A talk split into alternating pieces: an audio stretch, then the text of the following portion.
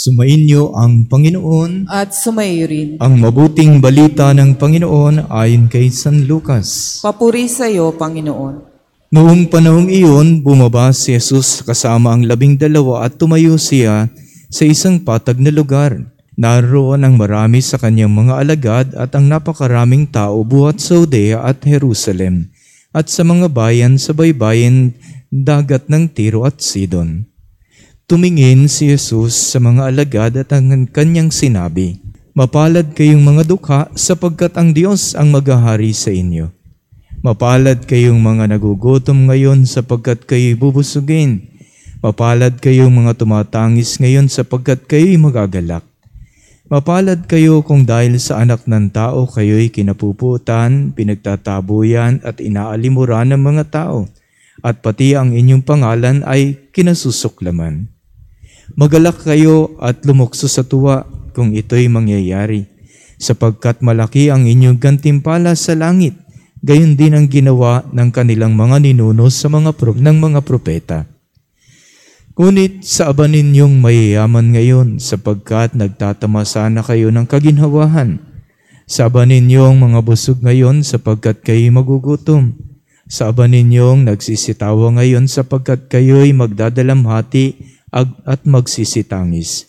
Sa aba ninyong kung kayo'y pinupuri ng lahat ng tao sapagkat gayon din ang ginagawa ng kanilang mga ninuno sa mga bulaang propeta ang mabuting balita ng Panginoon. Pinupuri ka namin, Panginoong Heso Kristo. Magandang hapon sa inyong lahat. Batiin niyo rin ang magandang hapon ang mga katabi niyo. Magandang hapon. Palakpakan natin ang ating Panginoon. Sa ating ebanghelyo, napakagandang ang sinasabi ng Panginoon, mapalad kayo. Alam nyo, napakagandang bagay at napakagandang bigkasin ito, ang pagiging mapalad. Nilikha tayo ng Panginoon na puno ng kapalaran ng pagpapala sa mundong ito.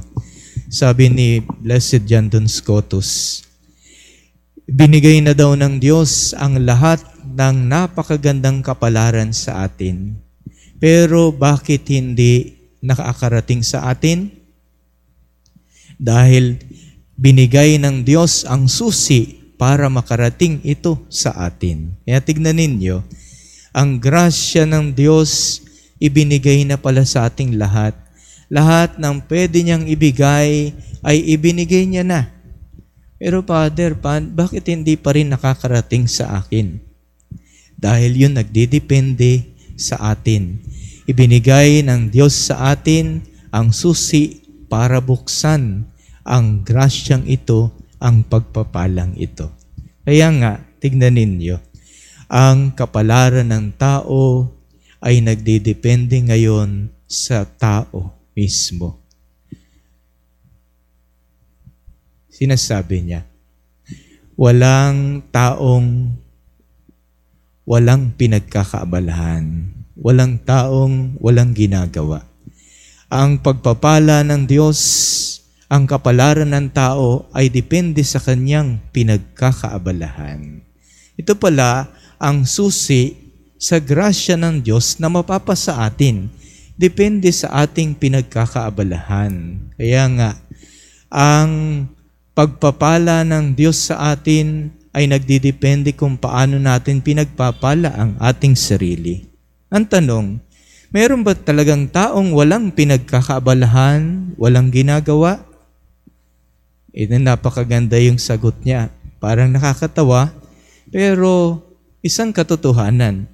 Sabi niya, walang taong walang ginagawa sa mundong ito. Walang taong walang pinagkakaabalahan sa mundong ito. Sapagkat kapag pinili ng taong walang gawin, walang pag pagkaabalahan, meron pa rin siyang ginagawa. Ano yung ginagawa niya? Walang ginagawa. Walang pinagkakaabalahan. Kaya nga, tignan ninyo. Kaya pala maraming taong hindi pinagpapala sa mundong ito sapagkat wala silang pinagkakaabalahan. Kaya tignan ninyo, isa pa. Eh bakit naman yung mga taong sobra-sobra ang pinagkakaabalahan, pinagpapala sila ng Diyos? Minsan, nagkakamali tayo. Ang akala lamang natin sa mundong ito ay pagpapalang material. Ang mga taong ginagamit ang kanilang kakayanan, ginagamit para magkaroon ng mga pagpapalang material, hindi ito automatic na pagpapala ng Diyos. Bakit? Ito yung sinasabi niyang mga aba. Kapag tayo ay nagkaroon ng mga bagay sa mundong ito at nagmula sa masama. Kaya tignan ninyo, hindi lahat ng pinagpapala ng Diyos ay may mga bagay na material.